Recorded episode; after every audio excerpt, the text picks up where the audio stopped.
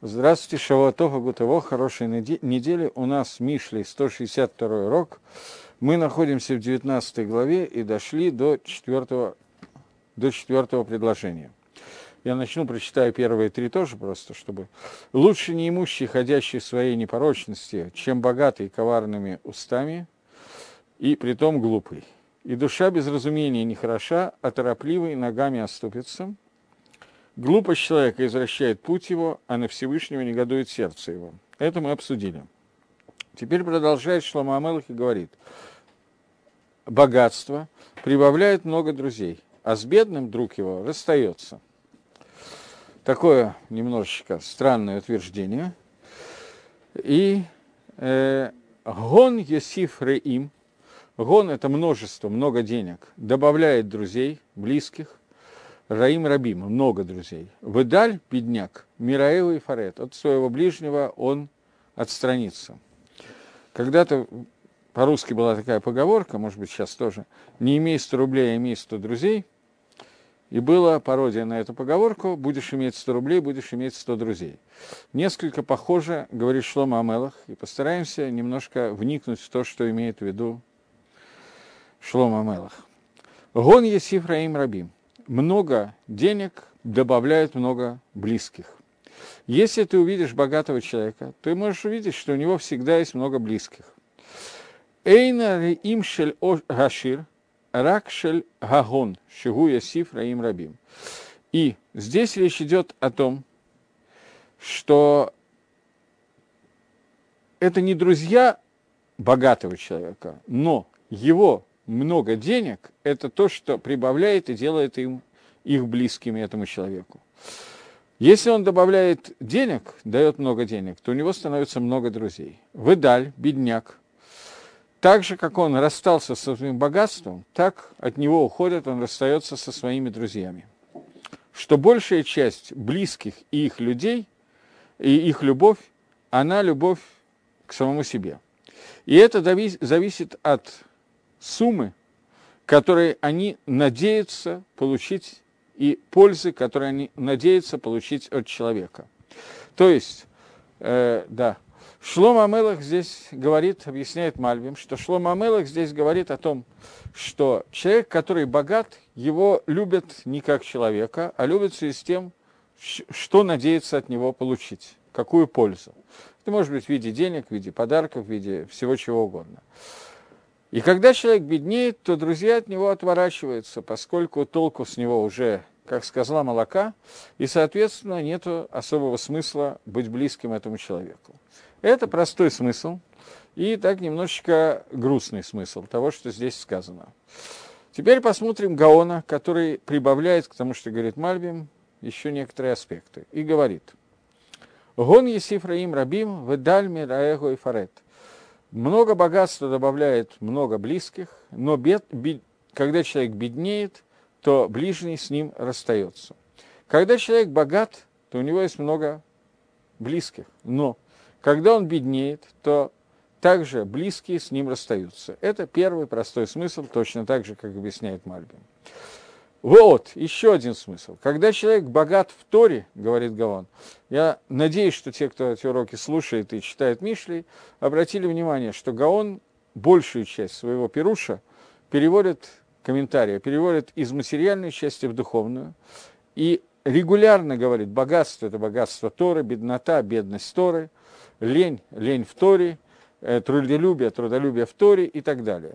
Поскольку Гаон хочет, чтобы мы выучили из того, что сказал Шлома Амелах, он хочет, чтобы мы выучили не только аспект простого понимания, но еще аспект духовности. И кроме этого, довольно часто курсивом Гаон прибавляет какие-то аспекты, связанные с э, альписот, альпиремис, намеками и какими-то очень высокими вещами. Здесь Гаон объясняет, что человек, который богат в Торе, у него прибавляется много друзей. И, естественно, возникает вопрос, если первый пшат, первое объяснение Мальбима и первое объяснение Гаона, они довольно понятные. Есть некий человек, у которого денег куры не клюют, и он не только богат, но он еще делится своим богатством, э, подкидывает своим друзьям приличные подарки и так далее, то вполне можно понять, почему друзья к нему тянутся. не самый лучший вариант, но такое происходит регулярно и систематически. Но когда человек богат Торой, то как это может прибавить количество друзей? Если у него есть, кроме Торы, еще некоторое количество денежных знаков, лучше зеленых, то понятно, почему к нему тянутся. Но если у него этого нету, то откуда берется тяга к этому человеку? Объясняет Гаон, что человек, который богат Торой, это тот человек, который учится с многими людьми. Ламет и Марбебный Адам. В другой герсе, в другой версии у Гаона написано в рукописи, Ламет им Кулам. Он учится со всеми людьми. Поэтому дружба, о которой здесь идет речь, это дружба, это ученики, которые к нему тянутся. Но человек, который дальба Тора, человек, который беден в Торе, а Филу Рейгу и Фарет Мимену, то даже его близкие отдалится от него. То есть те люди, которые ищут духовности, ищут Тора, ищут знаний, они присоединяются к человеку, который дает эту Тору, то есть дает знания, и, соответственно, в случае, если получить особенно нечего, то они отдаляются от этого человека. И здесь уже речь идет не о простой дружбе, когда вместе можно сходить в кабак и перекусить, речь идет уже о чем-то более духовном, а именно о желании человека получить знания Торы.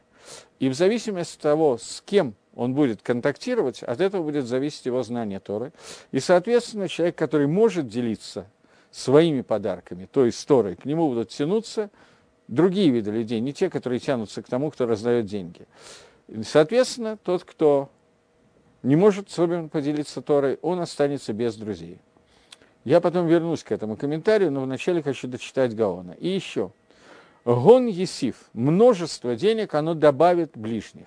Когда человек, он богат в Торе, он добавляет постоянно, и к нему приходят постоянно дополнительные какие-то вещи, б алам аба, в будущем мире. То есть человек, у которого есть богатство Торы в этом мире, у него есть много друзей, много ближних, много заслуг, которые будут с ним в мире грядущем. Потому что каждый дибур и дибур, каждое слово и слово, которое он учит, оно создает нового Малаха, нового ангела, который будет теперь вместе с ним и будет ему помогать. Эта часть, этот комментарий Гаона, Гаон переписал из книжки, которая называется «Зогар», «Зогар Хадаш» на Могилат Рут, комментарий «Зогар Хадаш» на Рут, где сказано, каждая митсва и митсва, которую делает человек, делает себе из нее Малахтов, нового Малаха, хорошего Малаха. И таким образом получается, что много друзей – много близких, о которых идет речь, это много ангелов, которые являются близкими к человеку и ведут его в Алам Аба. В тот момент, когда человек судится в суде и идет вопрос, что он получит, получит Алам Аба, не получит, сколько он его получит, в каких единицах измерений и так далее, то Тора и Мицвод, который он делал, это богатство, которое у него, у него есть, оно рождает вот этих вот друзей и дружбу, которая будет вместе с ним. Но Человек, который даль бы Тойра, человек, который беден в Торе, даже Раэгу, даже его близкий, на этот раз Гаон переводит, кто такой его близкий, человек, который беден в Торе. Его близкий – это его душа, которая самое близкое, что есть у человека. Тем не менее, она отделяется от него. Что имеется в виду? Она не хретет мия нефиш, она отделяется от нефиша, вы не хретет мимену и уходит от него. Я думаю, что все более или менее слышали, сегодня очень трудно найти людей, которые эти вещи не слышали, что существует, грубо, пять уровней души. Понятно, что это одна единая душа, но они все время называются пятью видами души. Из этих пяти нас интересует обычно только три. И вот эти три низкие, низших уровня души, из них самая низкая – это нефиш, более высокая – это рох, еще более высокая – это нашама. Вот эти три вида души, остальные две мы обычно о них не разговариваем, они присутствуют только там, у Давида Мелаха, у таких праведников. У нас с вами они находятся где-то над нами, очень мало касаясь нас, мы не вышли на этот уровень. Но эти три вида души, даже Нашама, которая является из них самой высокой, тем не менее они присутствуют у каждого еврея, и человек, который отдален от Торы, то есть Тора для него становится, он беден в Торе, Тора в данном случае это не только изучение Торы, это все мецвод. Человек, который беден, мецвод, который он выполняет, и у человека есть нехватка связи со Всевышним через эти мецвод, у него происходят вещи, которые как бы не должны происходить на самом деле. Все знают, что существует такое наказание за некоторые виды авирот, которое называется наказание карес, карет, отрезание души. Что такое карет?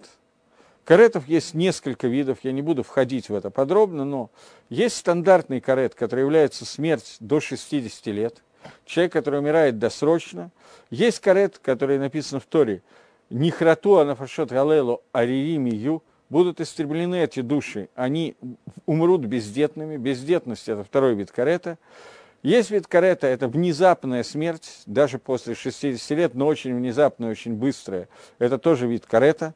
И есть э, карет, который обычно, о котором принято обычно говорить, карет, который называется отрезание души. Этот вид карета, это не означает, что у человека нет жизни в будущем мире. На эту тему есть другие наказания, другие псуки, мы сейчас не будем ими заниматься. Но существует такая вещь, как чува, раскаяние. Человек, который совершает какую-то авейру, то эта авейра вносит в гам, изъян то, что я сейчас говорю, написано в книге Нефиш в основном в, первом, в первой главе. Человек, который, первый, второй, э, человек, который делает какую-то авейру, то э, эта авейра вносит изъян в его нефиш, нижнюю часть души. Ту часть души, которая больше всего связана с телом человека и руководит им. Э, любая авейра вносит бгам, изъян э, в нашу душу. Но на уровне рох, на уровне более высокой части души, эта авейра, как правило, или часто не достигает этого уровня. И в такой ситуации карет, о котором написано в Торе, это отрезание связи между нефишем и рохом. И когда рох отделен от нефиша настолько, что несмотря на то, что в нем нет никакого гамма, никакого изъяна, то тем не менее он не может повлиять на нефиш таким образом, чтобы устранить тот изъян, который в нем возник, в ней возник. Но у человека есть нашама, и до нашамы ни одна авейра, почти ни одна авейра не доходит физически. Поэтому нашама, шинатата би, тагараги, это то, что мы говорим каждое утро. Нашама, которую ты дал нам Всевышний, она тагара, она чиста, и в нее не входит понятие бгам. Поэтому она может дать дополнительные, если человек хочет вернуться к чуве, делает определенные действия, то он пробуждает это нашаму настолько, что она может дать какое-то влияние на рох, для того, чтобы рох, даже если в нем есть какие-то изъяны, он очистился на очень высоком уровне и вернул в нашаму, вложил в нашаму какую-то духовность, э, в нефиш слегка я оговорился, какую-то духовность, нижнюю часть души, которая, в принципе, была с изъяном из-за той авейры, которую человек сделал. И это процесс чува, который мы делаем, и это в какой-то степени корень Йом-Кипра, то, как работает Йом-Кипр, когда Нашама дает вот заряд свой руху и нефиши, и таким образом вытаскивает оттуда. Есть еще один вид карета, который отделяет Нашаму от Роха. Ибо Паштус, на простом понимании, от этого наказания уже Чува, даже Чува не помогает. Это то, о чем здесь говорит Шлома Амелах, что когда у человека нету Торы, он беден Торой и заповедями, то от него отдаляется даже тот, кто был к нему близок. Имеется в виду, Нашама отдаляется настолько, что она не дает энергии к душе святости, Руаху и Нефишу, и, соответственно, человек не может исправить тот изъян, который он сделал какой-то аверой. Что это за авирот, о которых идет речь, которые действительно могут сделать разрыв между Нашамой и Рохом? Эти авирот – это Хилуль Гашем, осквернение имени Всевышнего, и, например, лжеклятва именем Творца, который вносит этот изъян, и это то, о чем посак Рамбов Наголоха, что есть авирот, как Хилуль Гашем, от которых не помогает ни Чува, ни Йом Кипур, и человек не получает прощения до дня своей смерти. Здесь нам, говорит Шлома Мелах, добавляет к этой геморе то, что я говорил сейчас, это разные геморрот, как их объясняет Пешгахае. Гагро здесь добавил, что существуют определенные виды наказания, которые делают так, что они не просто усложняют шу, они делают так, что исправить тот изъян, который сделал, был, возможно, но это уже как бы много-много труднее, чем обычный изъян, который делает человек. Когда человек богатый Торой, Толмитхохам, цадик, который Микаем Мицвод, делает какую-то авейру, то поскольку его нишама очень близка к нему, из-за того богатства, которым обладает этот человек, богатство в виде митцвот и Торы, то поэтому для такого человека соединить обратно нефиш и руах с нишамой – это очень простое занятие. Это происходит почти автоматически. Легкая шува помогает.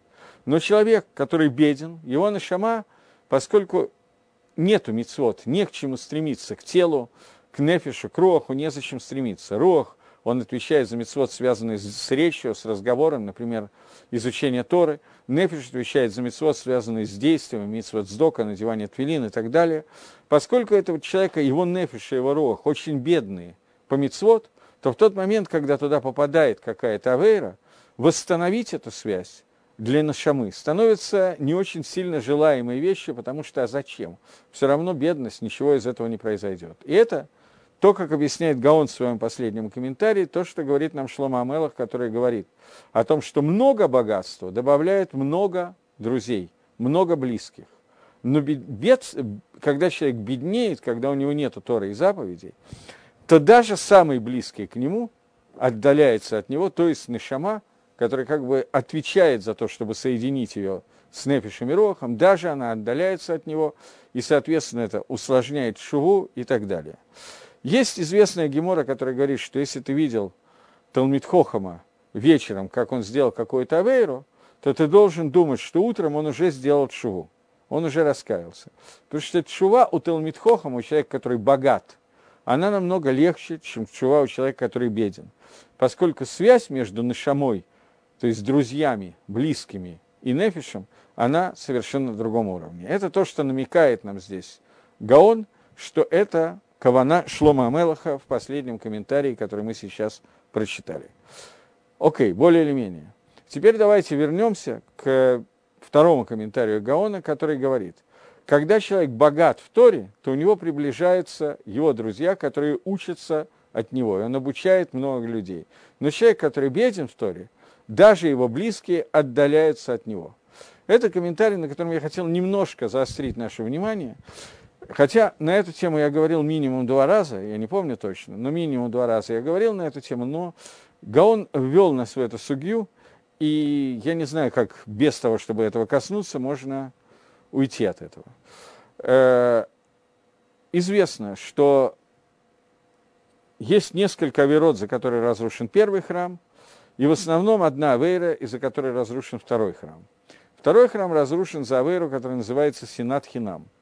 Беспричинная вражда. Беспричинная вражда. И построен третий храм должен будет за беспричинную дружбу, беспричинную любовь. И Гаон говорит здесь именно на эту тему. Человек, у которого Окей, okay, вначале надо немножко, два-три слова о беспричинной вражде. Э, я уже рассказывал, но тем не менее, идея того, что идея самого факта, вражда, у которой нет никакой причины, она идея, для которой нам достаточно тяжело дорасти. Поскольку у нас любая вражда, любая нелюбовь, которая у нас есть к другому человеку, она всегда связана с какой-то причиной. Если я кого-то не люблю, не если, а того, кого я не люблю, я, безусловно, такие люди, к сожалению, есть, но я всегда люблю с какой-то веской причиной для меня. Это может быть шизофренический бред, который я придумал, и чаще всего так оно и будет. Но я всегда могу себе объяснить, почему я к нему плохо отношусь. Он наступил мне на, ту мозоль или на другую мозоль, но какая-то причина нелюбви всегда есть. Это не та беспричинная вражда, о котором говорят Хазаль, когда говорят, что второй храм был разрушен за беспричинную вражду. Хазаль говорят – о вражде, у которой сам человек понимает, что у него нет никакой причины враждовать. И это связано, вражда связанная с тем, что ему мешает само существование другого человека, потому что свои отношения со Всевышним он должен строить в связи с тем, что кроме меня есть еще кто-то в этом мире. Человек, который хочет, чтобы все, весь его, вся его любовь с Творцом была в единственном числе – который ревнует самому факту существования другого человека, который тоже делает мицвод. Это вещь, до которой нам не дорасти, потому что для этого надо иметь фантастическую любовь. Только тогда может, ко Всевышнему я имею в виду, только тогда может возникнуть беспричинная вражда. Но это было, было в период второго храма, примерно это же было среди учеников Раби Акивы несколько раньше, несколько позже, извините, когда ученики Раби Акивы умирали в дни Сферада Омера, когда они не могли давать кого-то за лозе, не могли оказывать почитание один другому, это связано с тем, что вот их отношения с Торой и так далее строились на отношении внутри себя и Всевышнего, и другой человек этим отношениям всегда и постоянно мешал. Лаумадзе, напротив этого, есть понятие беспричинной любви, агават хинам, которое до нас еще дальше, чем синат хинам. А ават хинам состоит в том, что сам факт, что есть человек, который приближает Всевышнего к этому миру, соединяет Творца с миром тем, что он соблюдает Тору и Мицвод, это рождает мою любовь к нему и мое желание, чтобы этому человеку было все хорошо и удачно и так далее, и стремление объединиться с ним. Агава – это всегда объединение, сина – это всегда разделение.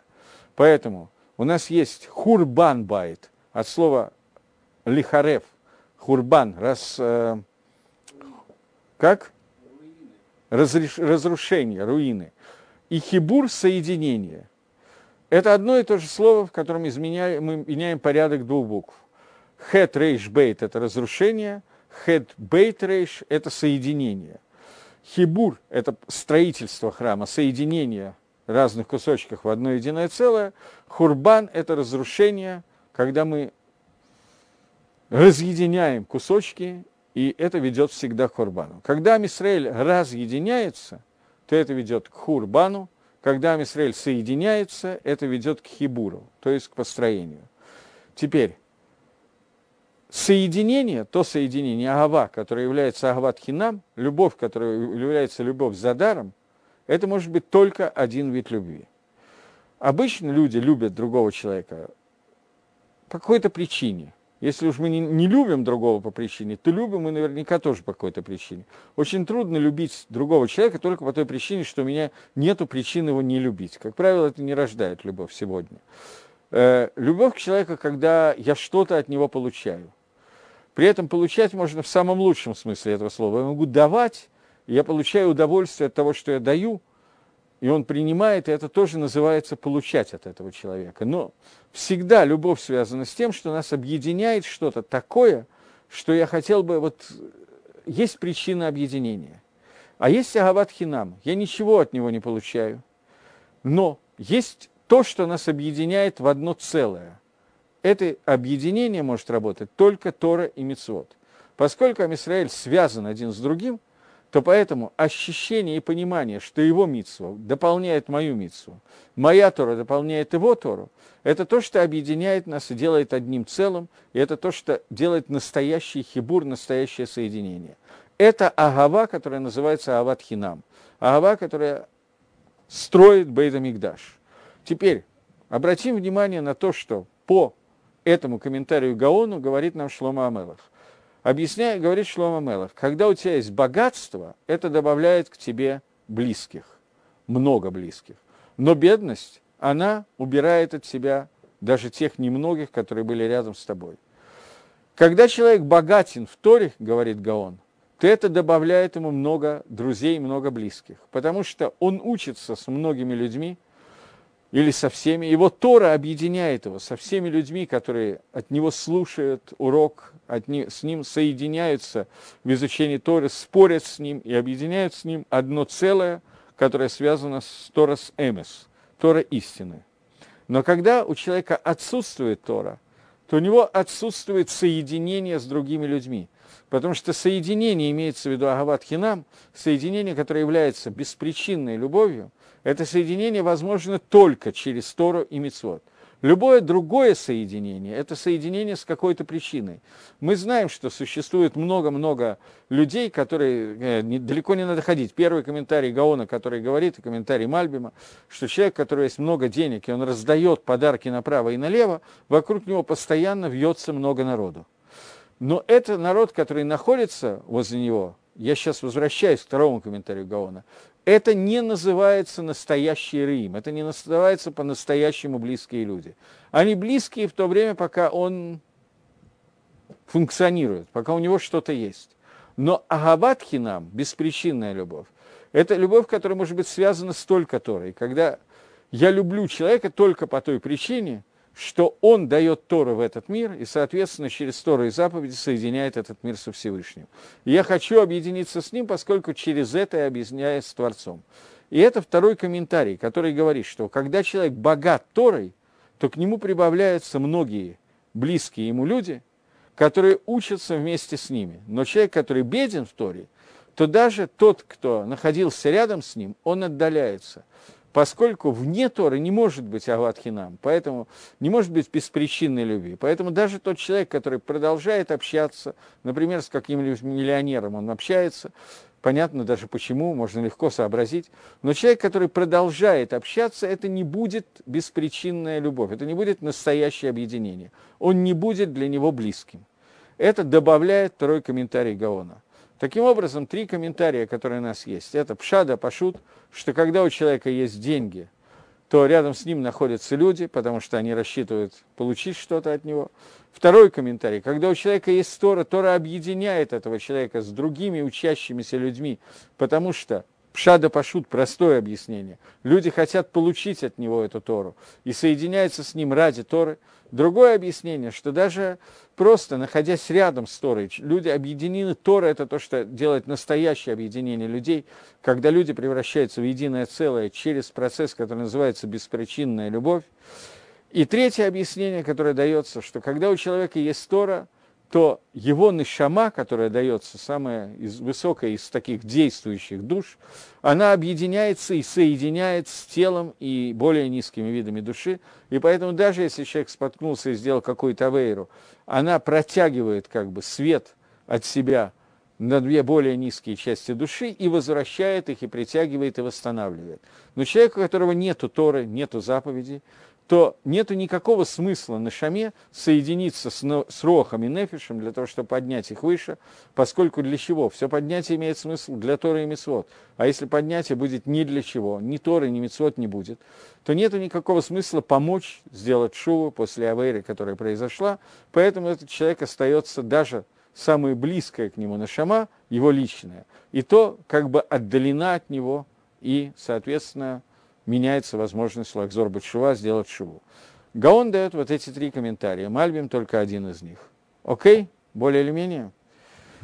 Тогда я думаю, что мы перейдем к следующему посуку, посуку номер пять. Лжесвидетель не останется ненаказанным, а изрыгающий кривду не спасется. Я читаю, как здесь написано. Теперь попытаемся перевести это, вначале прочитать на иврите, и попытаемся каким-то образом составить смысл э, слов предложения. Э, момент. Это пятое предложение, да? Э, здесь немножко более сложный перевод. Я вначале прочитаю так, как это написано. Одну секундочку. Говорит Шлома Амелах.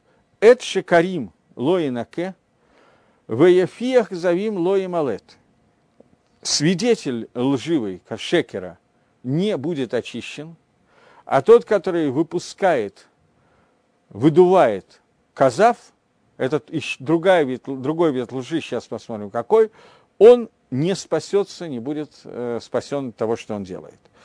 Э, вначале прочитаем просто Мальбима. Мальбим говорит, Эд Шекарим, лжесвидетель. Есть разница между шекер и казав – есть разница между двумя словами, которые по-русскому звучит, я могу перевести двумя разными словами, но разницы я, честно говоря, не знаю. Шекер – ложь, казав – вранье. Но я придумал просто два слова на русском, а на самом деле вранье от лжи ничем не отличается. Говорит Мальбим, что это две совершенно разных, два совершенно разных мусага, два совершенно разных представления, понятия. Шекер, ложь, это галуй лыколь, она всем известна и всем открыта. Казав – это то, что видится всем истиной с самого начала. То есть изначально казав проявляется как правда. Шекер – это то, что, когда я говорю, изначально сразу же все люди видят, что я сейчас пришел наврать. Зачем человек делает, говорит то, что сразу все видят, что он врет, я не знаю, но я думаю, что мы видели неоднократно, что это происходит. Казав – это скрытая ложь, которая выглядит как абсолютная правда. И есть разница между «эт» у мафиях, есть разница между свидетелем и тем, кто выпускает наружу слова. Свидетель, он свидетельствует в Торе полноценное свидетельство. Мафиях, тот, кто высказывается, выдувает из себя, это дебур халаш, это слабый разговор, слабая речь. Как будто он выдувает вот так вот полушепотом губами, произносит, из губ выносятся какие-то вещи. И здесь сказано, что вот мы и Шекер, тот, кто свидетельствует лжесвидетельство, Багилуи, открытым образом, он, безусловно, не очистится, не спасется от своего наказания. И даже если он не лжесвидетельствует громко, так что все сразу слышат, а только мафиях, а только так немножко полушепотом, э, Лоба Тора ты душ. Что значит полушепотом? Это значит, что он не говорит это как законы свидетельства, которые выступают в Бейздине, и на основании его в суде, и на основании его свидетельства выносится приговор суда. Нет. Он просто выступает это не в суде, а говорит своему другу, подруге что-то такое на ухо. Тем не менее, также этот человек, который лжет, э, несмотря на то, что изначально то, что он сказал, выглядит как правдой, тем не менее, он не будет спасен посредством этого, и когда-то все равно обнаружится, что он врал, и за это вранье он получит наказание.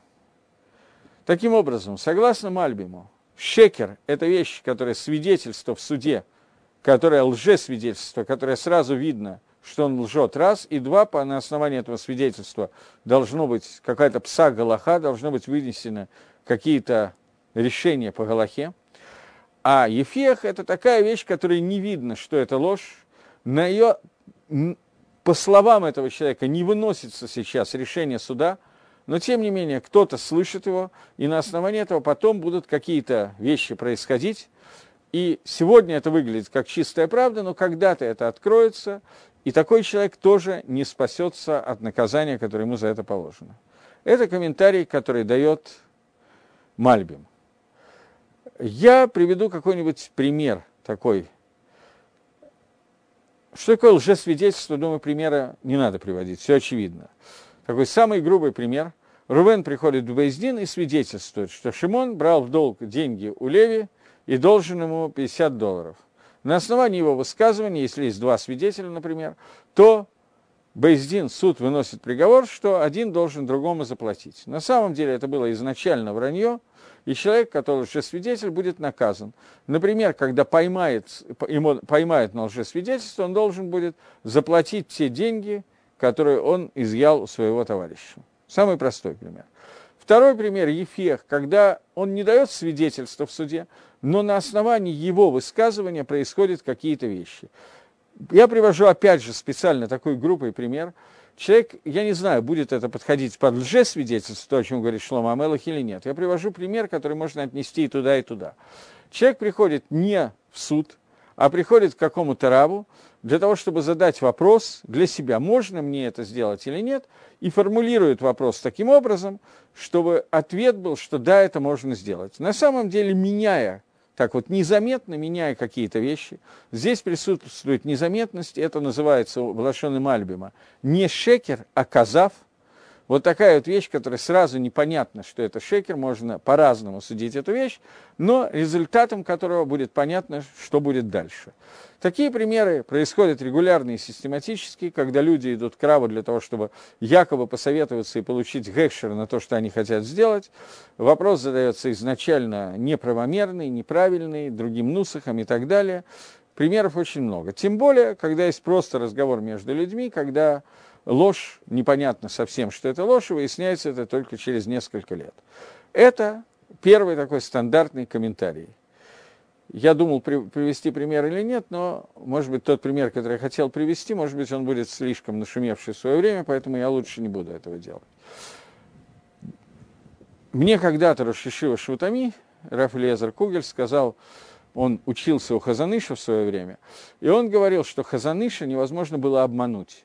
К нему приходили задавать вопросы, Хазаныш тут же отказывался отвечать на вопрос, он видел, когда вопрос задан подтасован и задан неверно. А как он утверждает, после Хазаныша уже люди научились обманывать рабоним, и такая сюта дешмая, как было у Хазаныша, чтобы засечь, что тебе неправильно задают вопрос, сегодня почти отсутствует. Во всяком случае, Я много раз видел, когда вопросы задавались таким образом, чтобы ответ уже вложен в слова Рава, чтобы у Рава не было другого выхода, кроме как ответить. И, в принципе, очень быстро было понятно, что вопрос – это жульничество. Теперь Гаон объясняет этот посук немножко иначе. Давайте читать Гаона. Он говорит, «Эд шекарим лоинаке». Свидетель, который говорит шекер, ложь, он не будет очищен. Начинает Гаон так же, как Мальбим, дословно. Есть разница между шекером и казав. И разница эта заключается в том, что шекер, вранье, теперь обратите внимание, это та же разница или нет, попытайтесь услышать. Шекер – это когда во время, когда человек говорит, что он что-то сделает, он не собирается этого сделать вообще. То есть он говорит, что я завтра сделаю то-то и то-то, на самом деле у него на завтра совершенно другие творческие планы. Он отнюдь не планирует сделать то, что обещает. Это шекер. Казав – это когда изначально он планировал сделать то, о чем он говорил, но после этого его благие намерения прошли, как с белых яблонь, дым, и сегодня он не, уже не собирается это делать, но в момент, когда он говорил, он реально планировал это сделать. И об этом сказано, а шерло их сывуми и бав, что есть такие люди, про которых сказано, что они не сделают казав никогда в жизни. То есть не будет такого, что они что-то обещали, что-то сказали, что они сделают, и они передумают от этого действия. Потому что это называется казав, это называется ложь на будущее, и после того, как человек не сделал то, что он обещал, он тоже авар альмитсва ну, ложь, он солгал. Поэтому этого нельзя делать. Точка. Таким образом, Гаон объясняет разницу между шекер и казав совсем не так, как Мальбим. Мальбим объясняет то, что сразу же видно, что это ложь, казав это то, что не видно сразу, но потом выясняется, что это была ложь, а Мальбим объясня... э, Гаон объясняет, что шекер – это ложь, когда я что-то обещаю делать, во время, когда я обещаю, я не планирую это делать, а казав – это вещь, которую я собираюсь сделать, но не настолько сильно, и потом раскаиваюсь и перестаю планировать это дело и не делаю, несмотря на то, что во время обещания это было правда, но через какое-то время это перестало быть правдой. Очень близко, потому что один из оттенков остается и у Мальбима, и у Гаона один и тот же – что шекер – это вранье, которое во время, когда оно говорится, видно и понятно, по Мальбиму, по Гаону оно может быть непонятно, но уже существует, а Казав – это то, что откроется со временем, по Мальбиму, по Гаону это откроется, потому что он передумает это делать. В этом плане эти две вещи похожи, но Перуш немножко различный. Теперь он продолжает и говорит, и то же самое, говорит Гаон, происходит в Торе с этими двумя вещами. Шекер и Казав существуют в Торе. Как мы уже говорили, э, нет, не мы уже говорили, мы об этом говорим каждый раз в молитве, когда мы молимся молитву, если я не ошибаюсь, это был Цин, я не взял Сидура. Ламан ло нигала рейк, велон элех лебагала. Ради того, чтобы мы не достали до э, рейк, до пустоты, и для того, чтобы мы не шли в скорости, э, в спешке. Поэтому, э, спасибо. Э, в молитве Эволюцион, которой мы молимся э, в Шахрисе после Шманаэсра, момент, это довольно длинная молитва, которая говорит, что придет Гоэль, Спаситель, для тех, кто Шава и Пеша вернутся от, своего, от своих авирот в Якове. И вот я заключаю с вами завет и так далее. И внутри завета, который он описывает, он говорит о Чуве, который придет народ Израиля, э, и говорит о душе, которую он по, по, получит э, во время, когда Кадош, Кадош, Кадош и так далее, к душе раскрытия Творца, который приблизит сам Израиль. И теперь момент. Здесь должны быть слова, если я не ошибаюсь.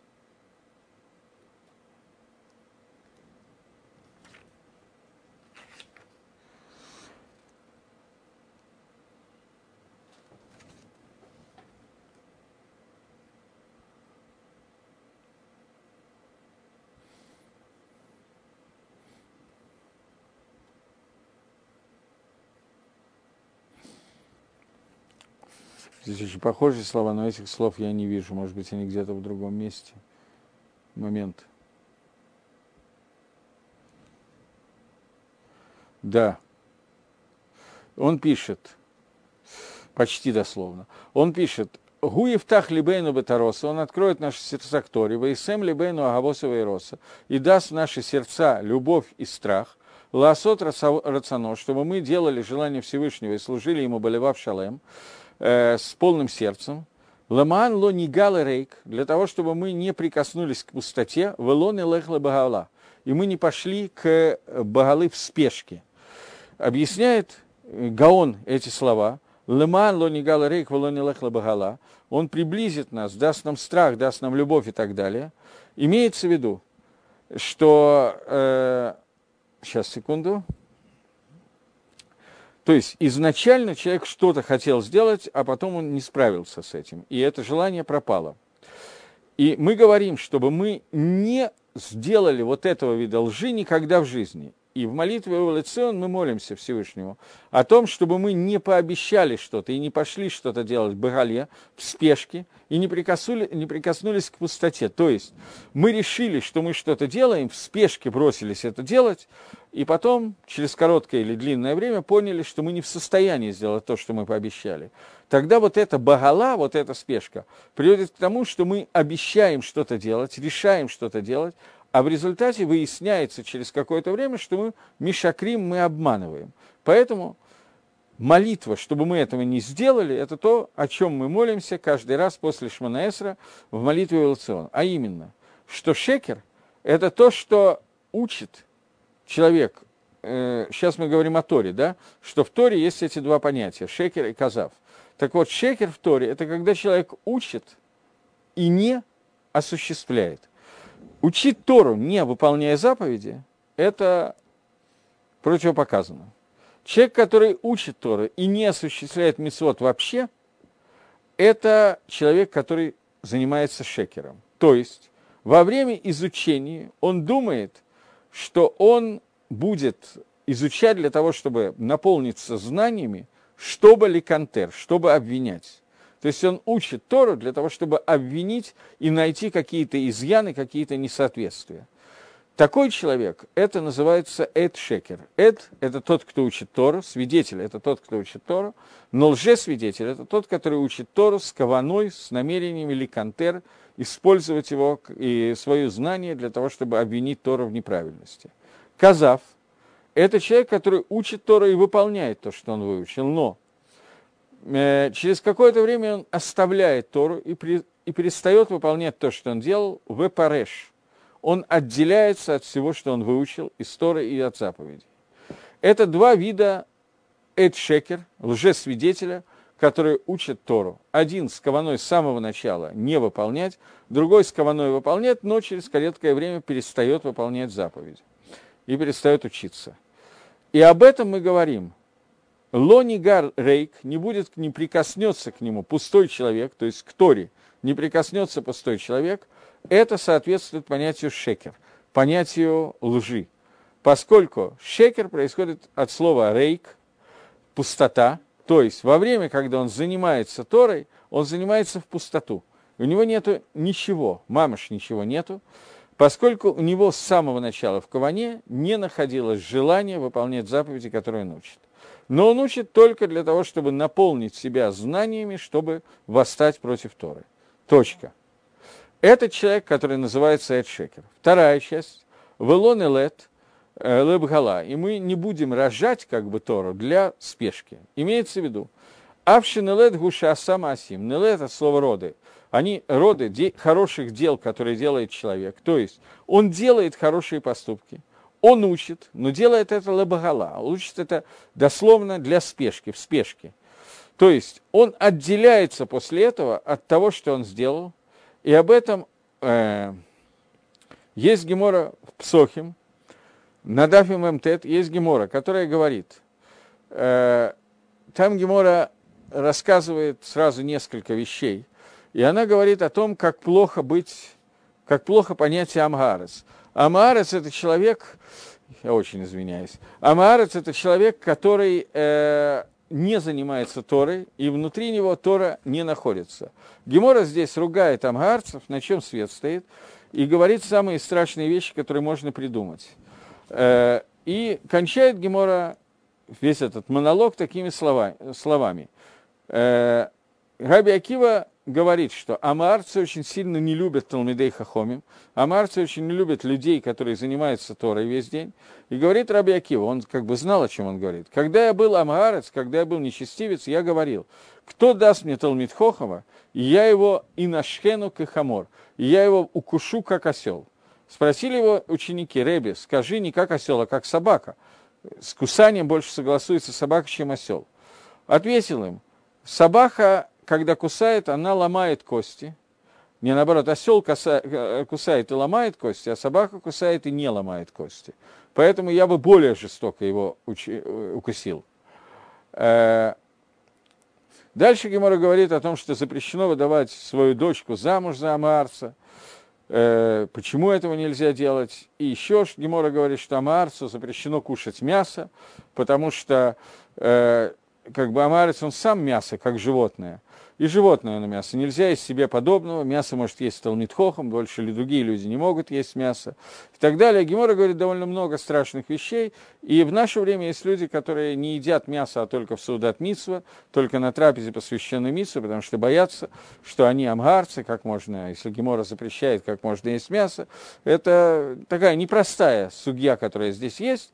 И кончает Гемора то, что мне нужно от этого – что амарцы ненавидят Талмидей Хахамим больше, чем ненавидят этого поклонники Талмидей Хахамим, а больше всех жены амарцев ненавидят жен Талмидей Хахамим.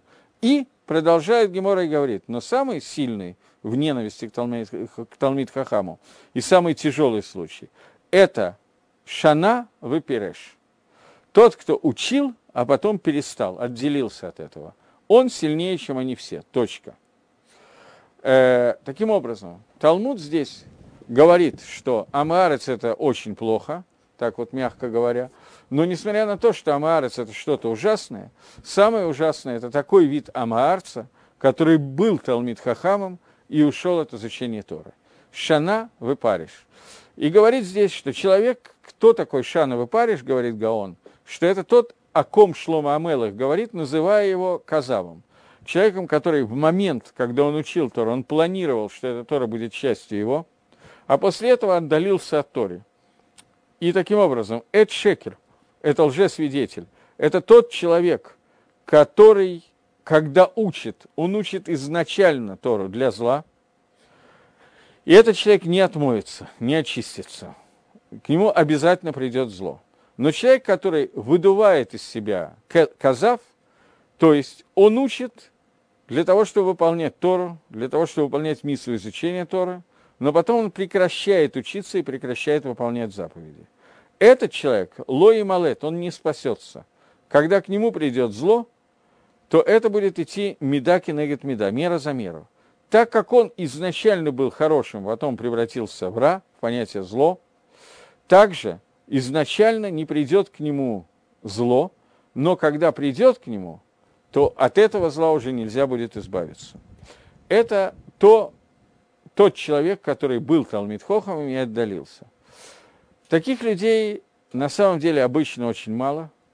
И у Хазаль на эту тему есть всего одна судья, которая рассказывает об этом человеке. Судья, которая достаточно длинная, подробная в нескольких местах. Судья про человека по имени Илиша Бен который называется Ахер. Человек, который был учителем Раби Мейера, был Хавруса Раби Акива, один из четырех человек, которые вошли в Пардес, и этот человек перевернулся и ушел от Арбутра. Он был Тана в Париж. И про этого человека есть отдельная как бы такая судья, которая написана для того, чтобы мы поняли, что это означает, но понять это очень тяжело. Если в двух словах рассказать, не говоря сейчас, из-за чего Ахер вышел в Талмутра. Это длинная история, хотя почему, собственно, ее, ее тоже не обсудить. Есть махлоки с Танаем относительно псуким, которые говорят, что есть определенное количество мецвод, про которые написана награда за эти мецвод.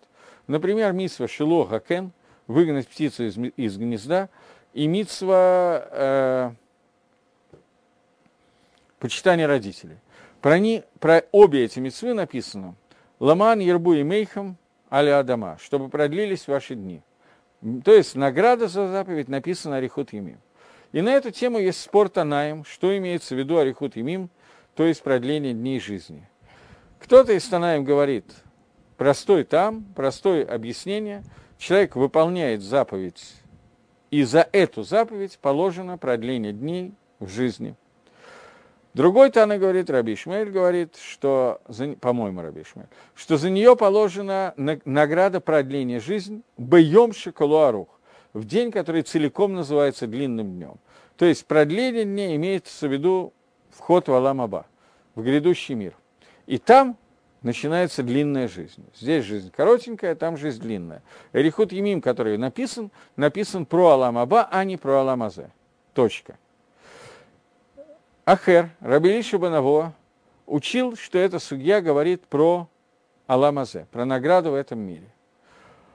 И он однажды увидел, он не знал Драши, что речь идет о награде в будущем мире.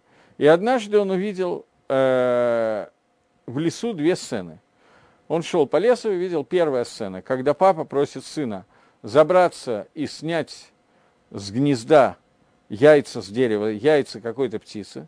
Сын забирается, выполняет митсву, выгнать птицу из гнезда, забирает яйца, спускается по дороге, его кусает змея, и он умирает. Он это, все это произошло, когда он делал две митсвы, за каждой из которых обещано продление жизни в этом мире. Для, для Ахера это было совершенно непонятные вещи, для Илиши Бенавоя. Но он шел дальше по лесу и увидел человека, который забирается, берет пти, э, яйца из гнезда, не выполняет митсу Шило Хакен, спускается, преспокойно делает яичницу и идет дальше – и он увидел, что за две мецвы, за которые положено продление дней, мы видим, что человек умирает в момент выполнения этих мецвод. Другой человек, нарушая эту митсву, за которую положено продление дней, остается спокойно в живых. Это была его кушья, это была его трудность Ахера, на которую он не знал ответа. Одновременно с этим было еще несколько накудот, несколько деталей, которые описаны в Геморе Иерушалме или в Геморе Бавле, в разных местах написаны эти детали. Э, одна из них, что когда Илиши Банавоя еще не был Илишей. Когда он только родился, ему должны были делать бритмилу, и его папа был богатый человек, он позвал кучу гостей на бритмилу, и, как обычно в еврейском обществе назначено на одно время, происходит другое.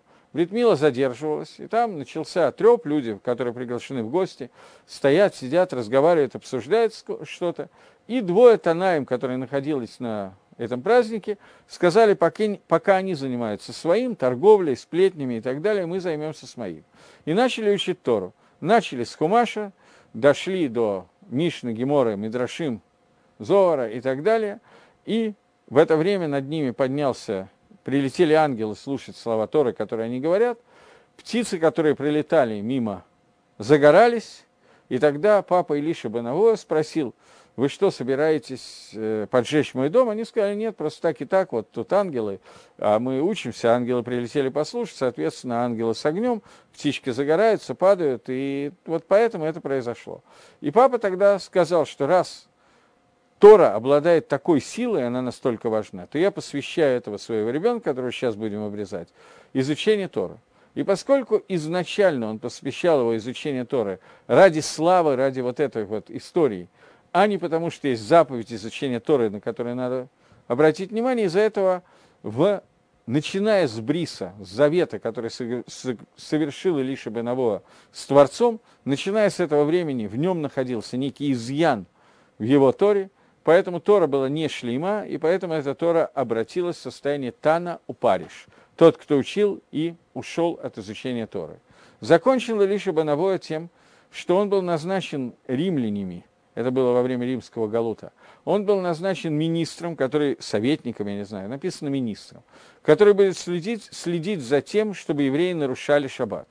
И поскольку он был Тана, учитель Раби Мейера, Хевруса Раби Акива, то он очень хорошо знал законы шаббата, поэтому он придумывал всякие такие гзейрот, такие распоряжения, что было очень трудно удержаться, сделать как-то, перемудрить и не нарушать шаббат. Например, когда было приказано, чтобы в шаббат носили в общем владении больше, чем 4 амы, больше, чем 4 шага, 4 локтя, проносили какую-то ножу для того, чтобы нарушить шаббат, то евреи постарались переносить это таким образом, что это превращалось в висур дарабонан, а не висур тойры. То есть они носили то, что можно принести одному, они носили вдвоем. Вдвоем нести не то, что это можно делать. Мидарайса и Стора здесь нет запрета, есть только запрет Рабона. Они попытались это делать таким образом, тогда Лиша Бановой издал закон, что они должны носить по одному. Тогда они попытались носить таким образом, что принести два шага, положить, принести два шага, положить и так далее. Таким образом, сразу они не проносили четыре амы, четыре локтя, и таким образом не было совершено авейрад медарайса, и тогда был издан закон через Илишу Банаво, был издан закон, что они обязаны приносить все больше и больше. Таким образом, человек, который был Тана Кадош, который находился в состоянии, ну, я не знаю каком, Танаем, он превращается в человека, который следит за тем, чтобы евреи не смогли обмануть неевреев и не смогли не нарушать шаббат. Так продолжалось какое-то время, и закончил он тем, что он уже совсем перешел в такое тяжелое состояние. У него были какие-то гиргурей шувы, попытки сделать шувы. Э, к нему обратился Раби Мейер, его ученик, с тем, чтобы Лакзирова Батшева и вернуть его к шуве. Раби Лиша Банавоя не возвращается к Шуве, но он пытается выяснить желание Всевышнего, и он услышал что-то типа «Батколь», голос с неба, имеется в виду обратную сторону, то есть испытание, которое он получил, что ему было сказано, что он не сможет вернуться к Чуве, он Баймет не возвращается к Чуве, и мы видим, что человек, который Танул Париж, человек, который учил и вернулся от этого, его Тора это и есть казав. Он учил в то время, как он учил, он учил с целью выполнять Тору. Он не был, не учил с целью обвинять Тору и с целью попытаться с ней побороться. Он учил именно с целью, для того, чтобы Тора стала частью его. Но поскольку он отдалился от Торы, то в результате он пришел к тому, что, о чем говорит наш посук, что в Ефех казавим ло и малет. Тот, который выдувает из себя ложь, он не спасется – и таким образом Тора, которую он выучил, она превратилась в орудие, наоборот, Торе, в орудие преступления, для того, чтобы заставлять евреев нарушать заповеди. И про такого человека сказано, что он не спасется. То есть, когда приходит к нему зло, то оно приходит, включая все, что было, и приходит не сразу, а постепенно. И лишь Абановое умирает в состоянии министра римского, я не знаю, наместника, я не знаю, как это назвать, но в результате он попадает в геном, и геном его описывается в Геморе, очень таким простым примером, что он находится в геноме, а дым над его могилой продолжает идти, и этот дым шел до тех пор, пока Раби Мейер не сделал какой-то тикун, не сделал какое-то исправление. После Раби Мейера Раби Йоханан доделал исправление. Но поскольку этот человек был высочайшего уровня Торы, несмотря на его авирот, благодаря Чуве и раскаянию и действиям его учеников, Раби Мейера и ученика ученика Раби Йоханана, этот человек все-таки удостаивается того, что его забирают в геноме, он получает, что-то получает, какую-то награду.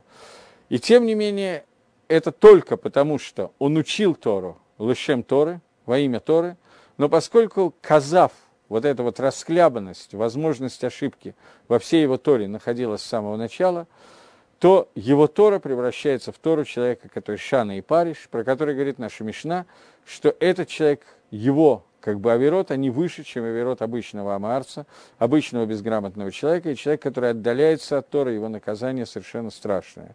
Но при этом у него есть какой-то секунд, у него есть какое-то исправление. Это два посука, которые я успел разобрать.